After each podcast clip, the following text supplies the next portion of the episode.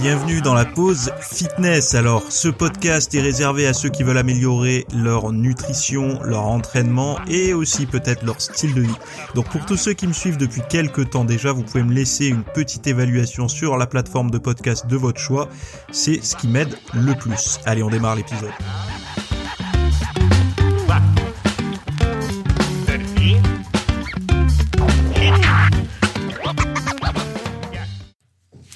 Salut à tous, j'espère que vous allez bien. Nouvel épisode aujourd'hui. Donc aujourd'hui, on va parler de corruption, on va parler de santé, de viande rouge, d'aliments en vrac. Ce sont des sujets qui sont soit des études scientifiques, soit des rapports, par exemple, de l'ANSES, notamment pour le premier sujet. Alors, avant de démarrer, pour ceux qui ont regardé leur boîte mail depuis hier, vous avez dû voir que j'avais publié un cours sur les petits déjeuners sucrés pour la perte de poids. C'est pas un cours qui vous dit pourquoi il faut les éviter, mais plutôt comment vous pouvez améliorer vos petits déjeuners qui ont un goût sucré pour qu'ils orientent plutôt leurs effets sur la perte de poids. Évidemment, il n'y a pas des petits déjeuners magiques à base de pâte à tartiner et de croissants. C'est pas ce que je dis là, et c'est pas j'ai pas envie de faire du clic à 2 balles pour ça. C'est plutôt, en fait, le cours est né d'une interaction avec un individu qui me disait que la chose la plus compliquée pour lui lors d'un régime de perte de poids, c'était de transformer son petit déjeuner sucré en petit déjeuner salé. Alors là, il y a une grande inégalité, je trouve, par rapport à ça, parce qu'il y a beaucoup de personnes qui n'ont pas du tout de problème à manger salé le matin. C'est-à-dire qu'ils peuvent manger des œufs, même de la viande ou autre le matin, sans aucun problème. Et donc, du coup, c'est beaucoup plus facile de couper les sucres et les glucides au petit déjeuner quand on a une appétence pour les aliments salés. Par contre, il y a des gens chez qui manger ça leur donne la nausée, mais en plus si c'est du salé, ça passe pas. Donc ils ont plutôt un palais propice à la douceur, aux saveurs sucrées, et ces personnes-là se disent mais c'est impossible pour moi de faire un petit déjeuner salé. Donc je leur ai proposé 5 petits déjeuners sucrés, au goût sucré en tout cas, relativement doux, et qui vont aller dans le sens de la perte de poids. Donc il y a les recettes, il y a les explications, mais il n'y a pas que ça. Il y a aussi des statistiques sur les petits déjeuners des Français, les bienfaits pour la santé ou non de sauter le petit déjeuner. Enfin, il y a vraiment beaucoup de documentation. Je vous invite à aller voir. Il y a un lien là dans les notes du podcast pour aller voir la version longue, on va dire, de toutes les notes d'ailleurs, puisque c'est un lien qui vous amène vers toutes les notes. Et on peut commencer le podcast tout de suite d'ailleurs. Alors, sécurité sanitaire au cœur de la vente en vrac. Donc, je pense que si vous faites un petit peu attention, que ça soit à votre budget ou à votre santé, vous avez dû déjà acheter en vrac, par exemple, des oléagineux, des légumineuses, des féculents anti-prix complet ou autres, directement au distributeur en vrac. Et en fait, il y a une étude qui a été faite, enfin une observation, des recommandations plutôt de l'ANSES par rapport à ça. Donc je vous cite, hein. Donc dans un contexte où la vente en vrac gagne en popularité, notamment poussée par la loi AGEC, donc AGEC, l'ANSES émet des recommandations pour assurer la sécurité sanitaire des consommateurs. Alors déjà la première chose c'est pour réduire la pollution, etc. avec le suremballage. Donc elle conseille des mesures spécifiques telles que l'affichage des informations essentielles sur les produits vendus en vrac et l'adoption de bonnes pratiques d'hygiène par les distributeurs. Donc les mesures spécifiques, l'affichage des informations essentielles. C'est vrai que quand vous achetez, par exemple, moi, il y a un magasin qui s'appelle, je vais pas donner son nom pour pas lui faire de tort, mais il y a un magasin qui fait animalerie, plantes et magasin bio tout en un, pas loin de chez moi, qui a des distributeurs comme ça, et c'est vrai qu'il n'y a pas beaucoup d'informations sur les distributeurs. En règle générale, il y a le nom de l'aliment. Et c'est pas, ça saute pas au visage les informations qui pourrait y avoir, par exemple, sur un emballage de type comment le conserver, les calories et tout ça. Enfin bon, bref. Et ça, je pense c'est vrai qu'il faudrait un petit travail là-dessus.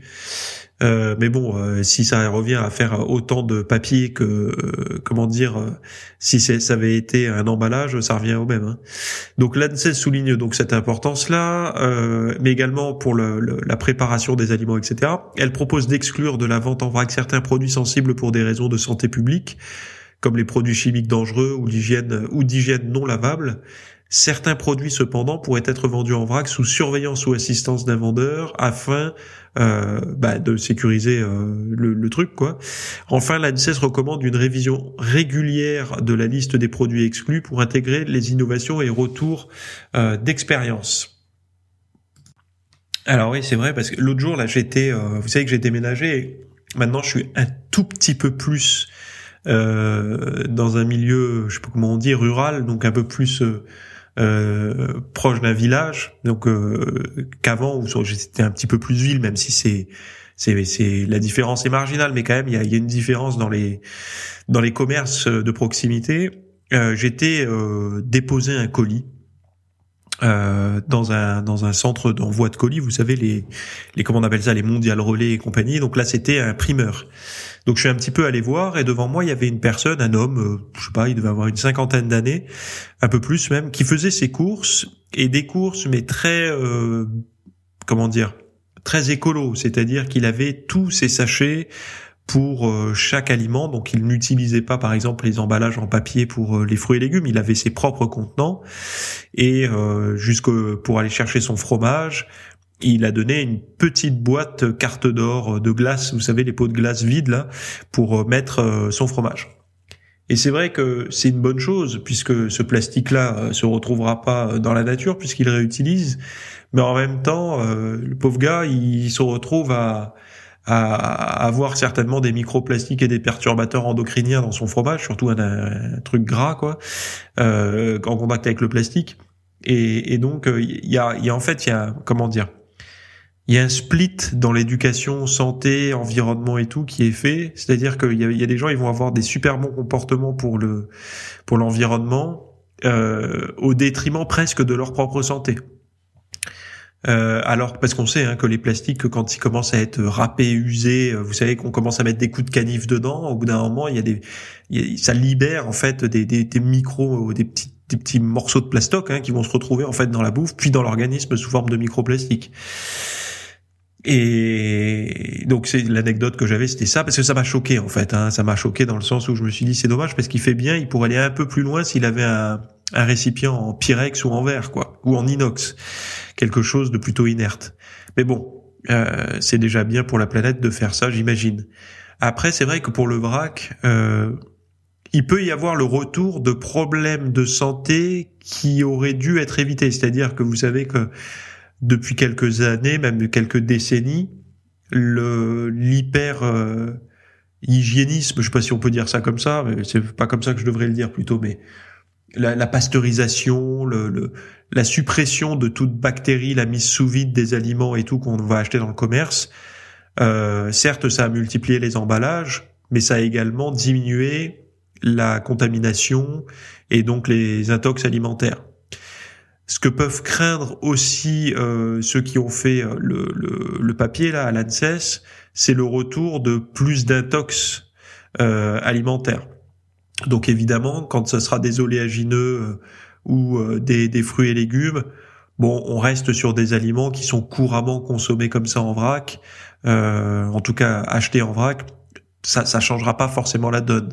Mais si vous vous mettez à consommer des aliments qui sont aujourd'hui sous forme de de produits pré-emballés, sous vide et tout, vous vous mettez à les consommer en vrac, eh ben vous allez vous exposer probablement à plus de problèmes. Également, l'entretien des appareils qui vous distribuent ça, je me demande si ça devrait pas être un entretien, j'ai envie de dire, peut-être pas quotidien, mais au moins hebdomadaire, j'en sais rien, il doit y avoir une fréquence, puisque toute cette distribution en vrac, elle est à la chaleur, à la lumière, et donc du coup propice au développement de bactéries et puis aux agressions justement des UV par exemple sur les acides gras quoi.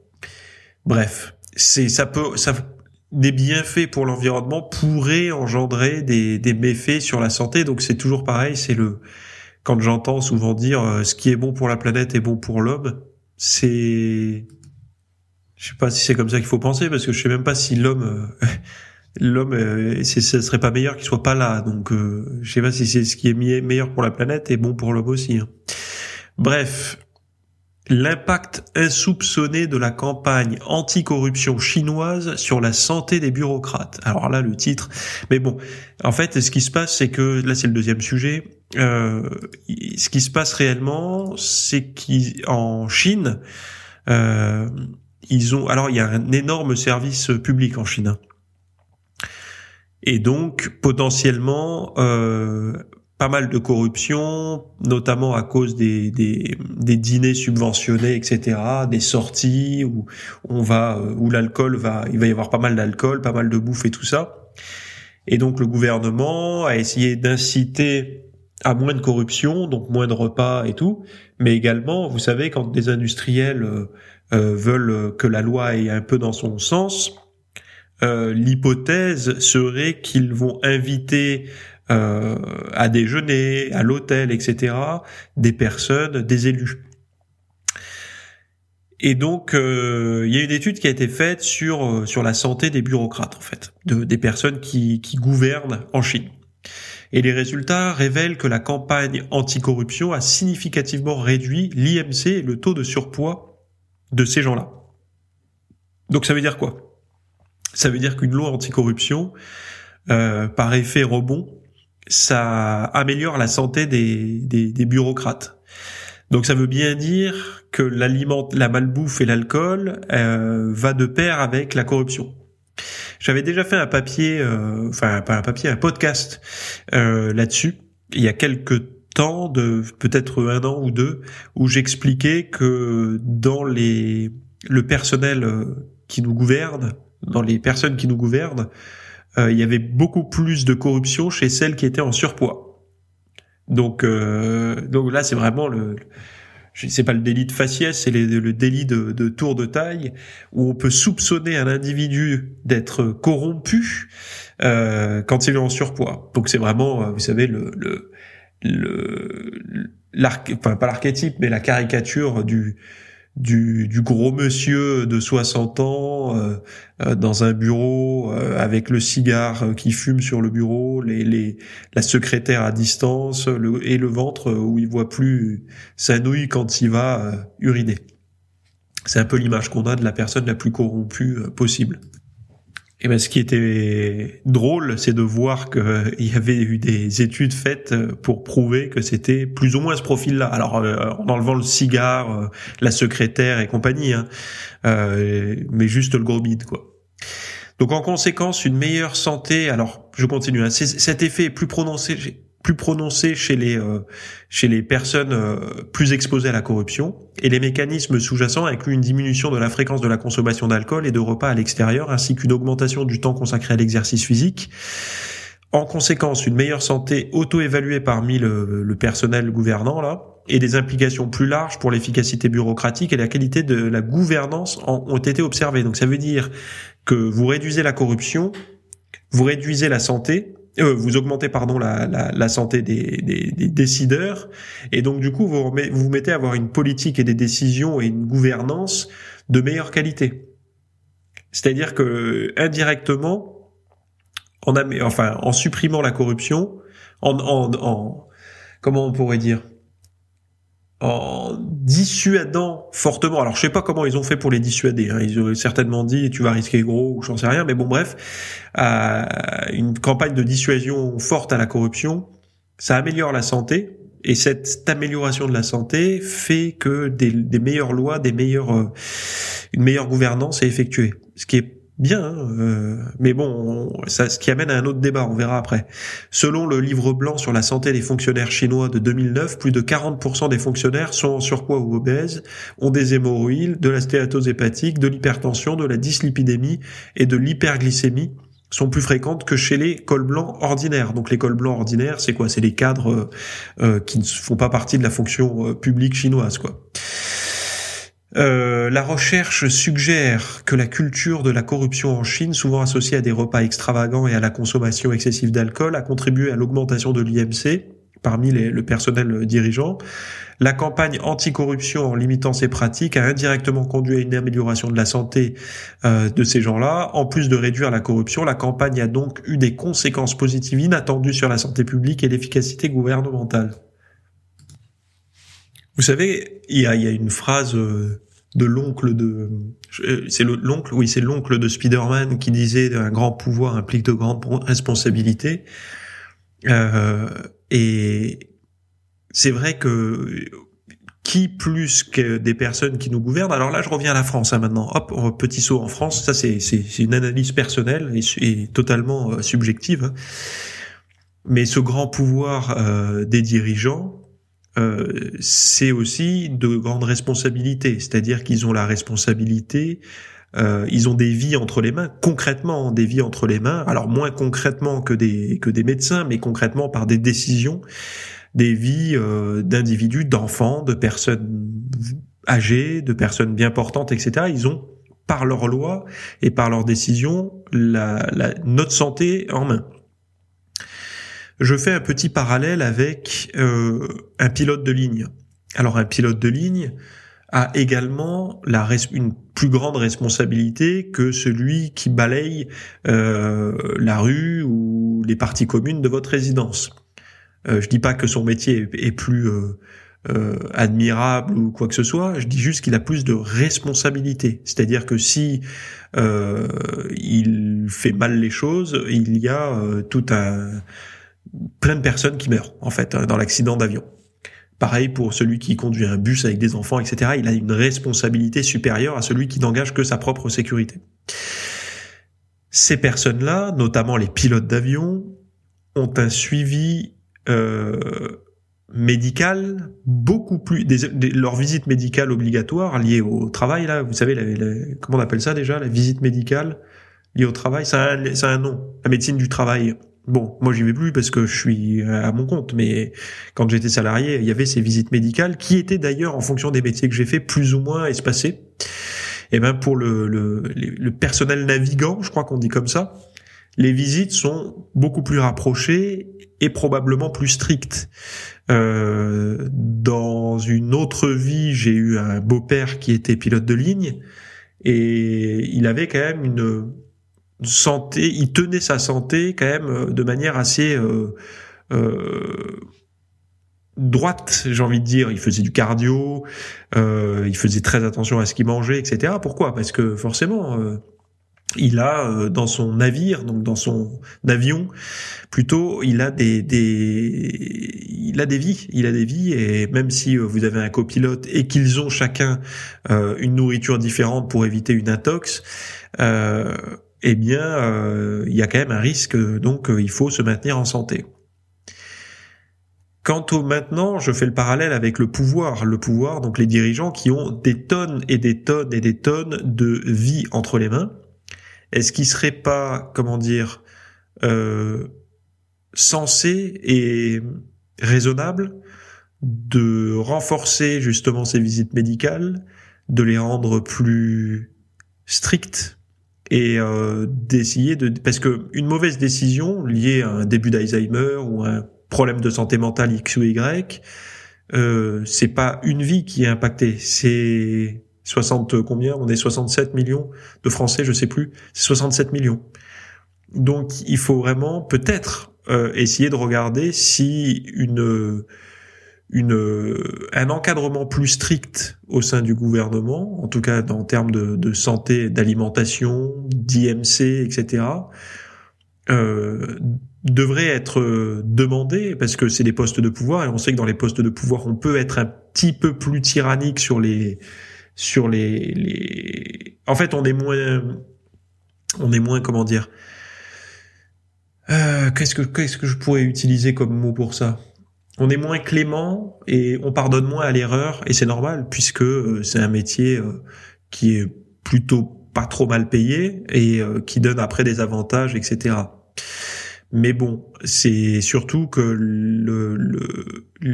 les décisions qui sont prises, en fait, on a de plus en plus de retours de la science qui nous montrent que le surpoids, l'obésité, etc., et la mauvaise santé mènent aussi à des mauvais comportements, abîment le cerveau. Donc, les décisions peuvent être mal prises. Par exemple, une hypoglycémie, hypoglycémie, ça mène à des mauvaises décisions. Et donc, ces mauvaises décisions, si vous faites voter une loi très importante à 15 heures, où tout le monde est en hypoglycémie, parce qu'ils ont mangé peut-être de mauvaise qualité à la cantine, ou bu trop d'alcool, etc., on peut s'attendre à avoir des choses pas terribles, quoi. Quand on sait que plus de 40% des fonctionnaires sont en surpoids ou obèses dans la fonction publique en Chine, je serais curieux d'avoir le chiffre sur les fonctionnaires français, en tout cas ceux qui nous gouvernent, de voir le nombre de... Alors, aujourd'hui, dans ceux qui nous dirigent directement, on a plutôt un éventail de personnes qui a l'air plutôt... Le président, là, actuel, en 2023, il est plutôt en forme, on a l'impression, en tout cas physiquement, il fait pas en surpoids. Et puis ceux qui suivent, bon, voilà, je vais pas dire qu'il l'est pas, mais on a quand même quelques-uns qui ont un peu la ligne, quoi. Mais il faut faire attention parce que le surpoids, ça se voit pas que sur le visage ou que dans le costume, c'est le tour de taille. Et puis on peut avoir aussi des problèmes d'hypertension, etc., sans avoir de surpoids.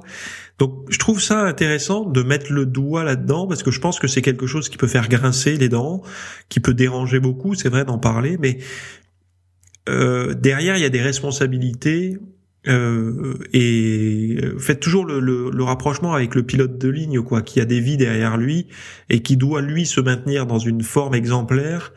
On s'attend à ce que les personnes qui vont décider de lois, qui vont décider par exemple de quand vous pouvez sortir, quand vous pouvez rester chez vous, enfin voilà, des choses comme ça, pour revenir à des sujets concrets où des décisions dans l'urgence ont été prises, on a envie que ces gens-là soient dans un bon état mental, un bon état physique, pour justement prendre les meilleures décisions, parce que à partir du moment où il existe une meilleure façon de prendre des décisions, on a envie qu'elles soient prises. C'est un peu le débat, enfin on a envie que ça soit comme ça, c'est un peu le débat aujourd'hui avec l'intelligence artificielle versus le médecin. Si une intelligence artificielle est capable de moins se tromper qu'un collectif de spécialistes, je crois qu'il y avait eu un test sur les pathologies, enfin les diagnostics de dermatologie. C'est-à-dire que, je sais pas si c'était un grain de beauté, un bouton ou autre, une tache, on va dire, ça a été envoyé à divers dermatologues à travers le monde. Ils ont chacun fait leur diagnostic et ils ont proposé à l'IA, donc l'intelligence artificielle, par rapport à sa base de données, de faire un diagnostic. Eh bien, l'IA avait fait un meilleur diagnostic à quelques points près par rapport au médecin. Alors je sais plus si c'était en dermato ou pas, mais si vous fouillez, vous allez trouver ce que je raconte. La problématique, c'est pas de confier sa santé à l'IA ou au médecin. La problématique, c'est est-ce que le médecin, sachant ça, est prêt à s'asseoir sur son ego et travailler avec l'IA. C'est à partir du moment où on sait qu'une version plus fiable du diagnostic existe, ou en tout cas peut travailler de concert avec le médecin, est-ce qu'on ne devrait pas s'en servir par obligation, en fait ? Je retourne un petit peu le truc différemment. Si demain, votre femme, votre mari, votre mère, votre enfant... un problème de santé et donc va avoir un diagnostic. Ce diagnostic, est-ce que vous avez envie qu'il soit le plus fiable possible ou fait par un humain ? Si la vie est en jeu, est-ce que vous n'avez pas envie de gagner quelques pourcentages de réussite d'un traitement si la vie d'un proche est en jeu ? Alors je sais que globalement, tant qu'on est en bonne santé, on a envie de dire non, l'IA c'est nul et tout. Mais quand c'est une question de vie ou de mort, est-ce qu'on va pas choisir l'option où il y a le plus de chances, le plus fort taux de réussite ? Moi, je vous le dis tout de suite, la réponse est oui, hein. Mais il faut pas réfléchir trop en binaire non plus. Ce qu'il faut faire, c'est travailler de concert, c'est-à-dire d'essayer de conserver l'humain et de l'ajouter à la technologie, à l'IA. Et là, vous avez vraiment... Et puis si l'IA dit un truc que le médecin n'arrive pas forcément à comprendre, eh ben il va consulter d'autres médecins, dire pourquoi elle me propose ça. Est-ce que et en fin de compte, on va trouver un résultat qui sera proche de l'IA, mais est confirmé par l'humain. Donc, qui sera l'idéal, quoi.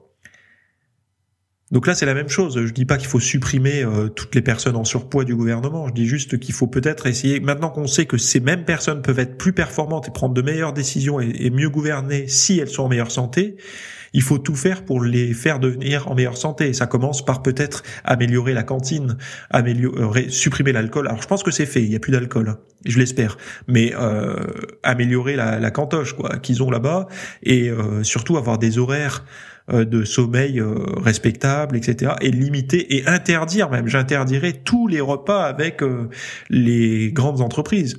Enfin, il faudrait pas qu'il y ait le gouvernement et les grandes entreprises, parce qu'on sait très bien pourquoi c'est. On n'est pas fous. Enfin, je veux dire, c'est pas, ils sont pas copains, ou s'ils sont copains, on sait aussi pourquoi c'est. Soit c'est pour leur futur poste, soit c'est, enfin bon. Et ça, en Chine, cette politique a mené à une meilleure santé. Donc, ça améliore notre pays, leur santé et enfin bon voilà quoi. C'est une hypothèse, c'est un point de vue. Et ça me semble quand même intéressant d'en discuter. Alors, eux, ils ont fait comme conclusion, cette étude apporte une perspective économique politique nouvelle sur un déterminant de la santé souvent négligé et souligne l'importance de la santé des bureaucrates dans le fonctionnement efficace de l'État et le développement économique du pays. Donc, c'est quand même... C'est pas rien, quoi. Enfin, je sais pas ce que vous en pensez, mais tout ça, tout simplement parce qu'on a mis des gouvernants en meilleure santé, quoi. Bon, bref. L'acide gras présent dans le bœuf et les produits laitiers améliorent la réponse immunitaire contre le cancer. Donc, on a eu pendant des années une politique contre la viande. Et aujourd'hui, on aurait le retour de la viande. Bon. Je sais pas si c'est comme ça qu'il faut dire les choses, mais... Là, il y a eu une étude à l'université de Chicago, donc qui a été publiée dans Nature, donc Nature quoi, si vous voulez, une revue de référence, qui révèle que l'acide transvaccénique, donc TVA, un acide gras à longue chaîne trouvé dans la viande et les produits laitiers issus d'animaux en pâture, comme les vaches et les moutons, renforce la capacité des cellules TCD8+, à infiltrer les tumeurs et à tuer les cellules cancéreuses. L'étude suggère que des niveaux élevés de TVA, donc pas la TVA des impôts, hein, enfin pas la taxe à la valeur ajoutée, mais la TVA, l'acide transvaccénique, dans le sang améliore la réponse à l'immunothérapie. Donc c'est un traitement contre notamment le cancer qui est plutôt nouveau, ce qui indique un potentiel pour cet acide transvaccénique comme complément nutritionnel dans les traitements contre le cancer.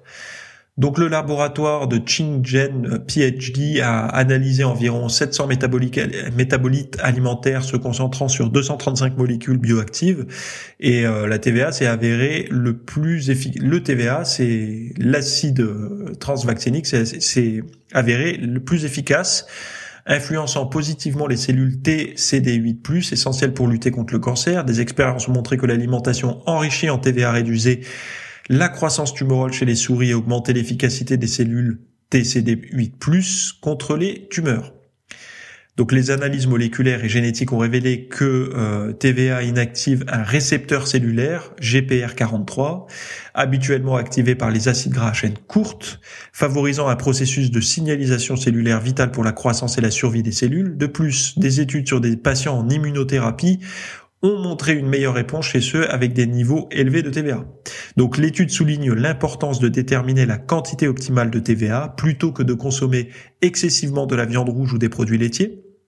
Elle suggère l'utilisation de compléments alimentaires de TVA pour renforcer l'activité des cellules T tout en explorant d'autres nutriments pouvant avoir des effets similaires. Donc... Effectivement, eux, ce qu'ils veulent voir là, c'est de trouver d'utiliser sous forme de compléments alimentaires. Mais bon, en attendant les compléments alimentaires, on peut observer que probablement la viande et les produits laitiers. Alors si vous les tolérez, hein, parce que ça sert à rien si ça vous met dans un piteux état de consommer des produits laitiers parce que vous avez dit ah mais il y a des choses qui vont bien dans les produits laitiers contre le cancer. Si ça vous explose les intestins, c'est les avantages inconvénients sont complètement déraisonnables quoi. Mais bon, la viande dans une alors la consommation raisonnable, de mémoire, j'avais lu c'est moins de 500 grammes par semaine de viande rouge. Bon, ben, ça fait alors 4 fois 100 grammes si vous prenez des petites portions, donc un steak, et 2 fois 200 grammes, en gros, ou 225 grammes, par semaine. Ce qui n'est pas nul. Quand je dis nul, c'est zéro. C'est quand même 2 fois de la viande rouge par semaine, quoi. À partir de là, alors il y a des extrémistes, hein, qui vont vous dire pas du tout de viande rouge et tout, terminé. Bon, moi, je suis pas comme ça, déjà, d'une, parce que moi, j'en consomme. Et en plus de ça, parce que chacun fait comme il veut et comme il peut, par rapport à ses goûts, par rapport à ses habitudes alimentaires, par rapport à son budget, par rapport à tout un tas de choses. Et donc voilà. Mais bon, c'est un peu le retour de la viande via un acide gras, ce qui est marrant, et surtout contre quelque chose qui dérange tout le monde, qui inquiète tout le monde, en tout cas qui inquiète tous les vivants, tous les êtres humains vivants. C'est le cancer, hein. Surtout arrivé à un certain âge, on se demande à quelle sauce tous on va être mangés. On a beau faire tout ce qu'il faut pour améliorer sa santé, on sait que parfois il y a des phénomènes un peu dus au hasard, on a envie de s'en préserver, d'adopter, en tout cas de se dire. Enfin, moi je fais partie de ceux qui se disent au moins j'aurais tenté d'éviter. Il y en a qui disent la vie est courte, faut se faire plaisir. Jusqu'au jour où ils sont sur un lit d'hôpital parce qu'ils ont trop fumé, trop mangé et trop picolé, et parfois un peu trop tôt, surtout dans une vie où on vit quand même plus vieux. Quand je dis on vit plus vieux, c'est-à-dire qu'aujourd'hui 70 ans c'est jeune dans le sens où à 70 ans, beaucoup de gens sont actifs. On voit beaucoup de personnes à la télé et tout ça qui ont dépassé les 70 ans et qui sont vifs d'esprit et qui, on sent qu'ils sont, voilà, ils sont fiables, quoi. Et donc, on tolère de moins en moins de partir avant la soixantaine. Chose qui était plutôt courante au début du 20e, hein. Notamment pour les hommes. Et ben aujourd'hui, ça peut encore arriver si vous avez le mode de vie qu'avaient ceux qui partaient tôt au début du XXe siècle. Vous aurez aussi la même espérance de vie, hein.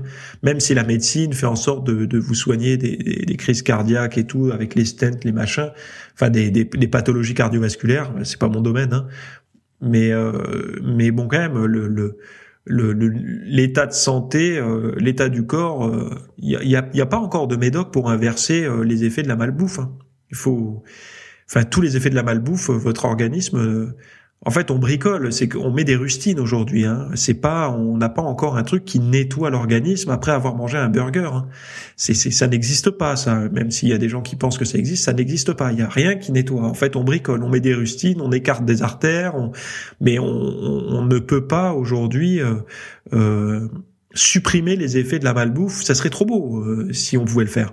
On pourrait sécher avec du fast-food en permanence, au-dessus de nos besoins même caloriques. On pourrait se goinfrer en étant sec avec les abdos visibles. Ça n'existe pas. C'est pas possible. Et ça, j'espère que ça ne le sera jamais, parce que ça serait aussi la mort du vivant et la mort de la vraie nourriture.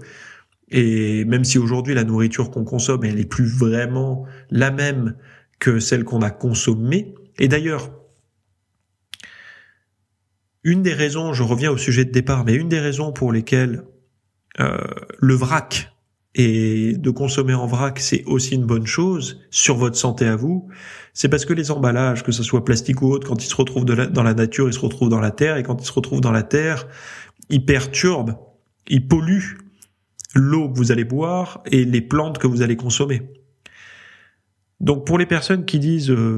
Les gens ont tué les sols, ils ont pollué les sols avec leurs pesticides, on nous donne de la bouffe, c'est de la merde et tout. Et puis ils parlent comme s'ils participaient pas du tout à l'équation de la pollution de la terre et de ce qui se retrouvait dans leurs courgettes. Sauf qu'ils y participent, hein, en achetant des emballages, hein, des produits emballés, ils y participent. des bouteilles en plastique, ils y participent. Donc en fait, faut toujours balayer. Enfin, moi personnellement, je balaye un peu devant ma porte parce que j'achète encore des bouteilles en plastique et des emballages. Donc il y a pas, c'est pour ça qu'on n'arrive pas à pointer du doigt les coupables. Les coupables, c'est nous en fait, c'est tout le monde. C'est pas juste, il y a pas une armée de gens qui arrivent et qui polluent les terres secrètement durant la nuit avec des grosses seringues là, on va les polluer pour faire pousser nos aliments et faire plein de profits et les rendre malades. Il y a peut-être des gens comme ça, mais il y a aussi des individus du quotidien qui se pensent bienveillants et faisant bien les choses, sauf qu'ils achètent plein de bordel, de machins, de trucs pour mettre dans les chiottes pour les déboucher et tout. Qui polluent derrière les sols, les eaux, les poiscailles qu'on mange, enfin bon, tout ça quoi. Et malheureusement, peut-être que le vrac, au moins en ça, c'est de faire réellement un petit geste pour améliorer la courgette qu'on retrouve après dans son assiette, qui a été arrosée avec une eau légèrement plus saine. Donc vous avez la main là-dessus, on a tous la main là-dessus. Et ça tient qu'à nous de faire les efforts, quoi. Mais quand ça nous concerne directement, bizarrement, on est pris d'une petite paresse, une fatigue, et on pense à autre chose, quoi. Voilà. Bref. Si vous voulez améliorer vos petits déjeuners pour perdre du poids, je vous invite à aller voir ce que j'ai fait. Alors avant-hier, pour ceux qui écoutent le podcast à la sortie, petit déjeuner sucré. Donc la quête d'un petit déjeuner idéal pour perdre du poids se heurte souvent à un dilemme, le choix entre la saveur et la santé. Cependant, je propose une solution équilibrée avec 5 recettes de petit déjeuner sucré, pauvres en glucides et sans édulcorants. Ça, c'est important de le préciser. Ces options sont conçues pour satisfaire tous ceux qui aiment la douceur du goût sucré le matin, mais qui veulent aussi perdre du poids. Donc je souligne qu'il n'existe pas de petit déjeuner miracle pour brûler du gras, donc déjà c'est important, mais par contre il y en a qui aident et d'autres qui découragent.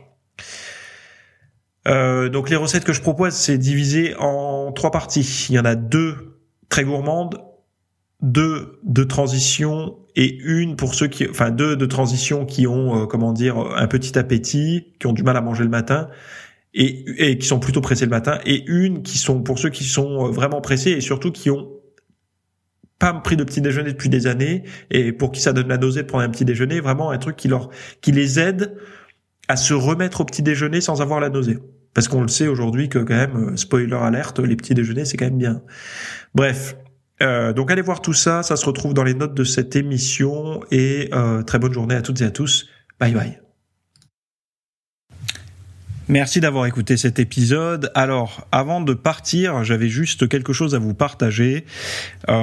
C'est vrai que vous avez peut-être des temps morts à meubler, que ce soit des temps de trajet dans les transports en commun, du cardio un petit peu long sur un tapis de course, ou alors tout simplement envie de remplacer les programmes que vous avez la soirée pour de l'apprentissage. Vous êtes peut-être adepte des émissions, des documentaires, des reportages, etc. Sauf que dans le monde de la musculation, de la nutrition, du développement, d'un mode de vie sain, etc. C'est un peu maigre en contenu dans les médias grand public. Et donc, ce que je vous propose, moi, personnellement, c'est d'aller faire un tour dans la bibliothèque que alors, c'est un Netflix version fitness privée qui vous coûtera moins cher qu'un lavage auto au rouleau par mois. Et là, vous avez vraiment tous les sujets. Alors, c'est plein de cours que je propose. Il y en a déjà plus de 300. Ce sont sur le sommeil, sur les hormones, sur la nutrition. Donc ça peut être pourquoi on a faim, pourquoi on n'arrive pas à tenir un régime, comment faire, quelles sont les solutions, mais aussi d'anatomie pour l'entraînement, des programmes d'entraînement. Donc tout ce qui est lié à la perte de graisse, si vous avez du gras sur le bas du ventre depuis des années, ou alors si vous avez du mal à prendre de la masse musculaire, tous ces sujets du plus connu, entre guillemets, du plus recherché au plus pointu. Tous ces sujets sont largement abordés dans cet espace VIP. Donc, pour rappel, pour y accéder, vous avez un lien en description. Si vous le trouvez pas, vous allez sur www.fitnessmiss.fr et vous faites devenir membre. Voilà, vous trouverez sur le site et vous accédez à ce contenu caché que vous pourrez écouter partout. Voilà, je vous laisse ici. Très bonne fin de journée à tous.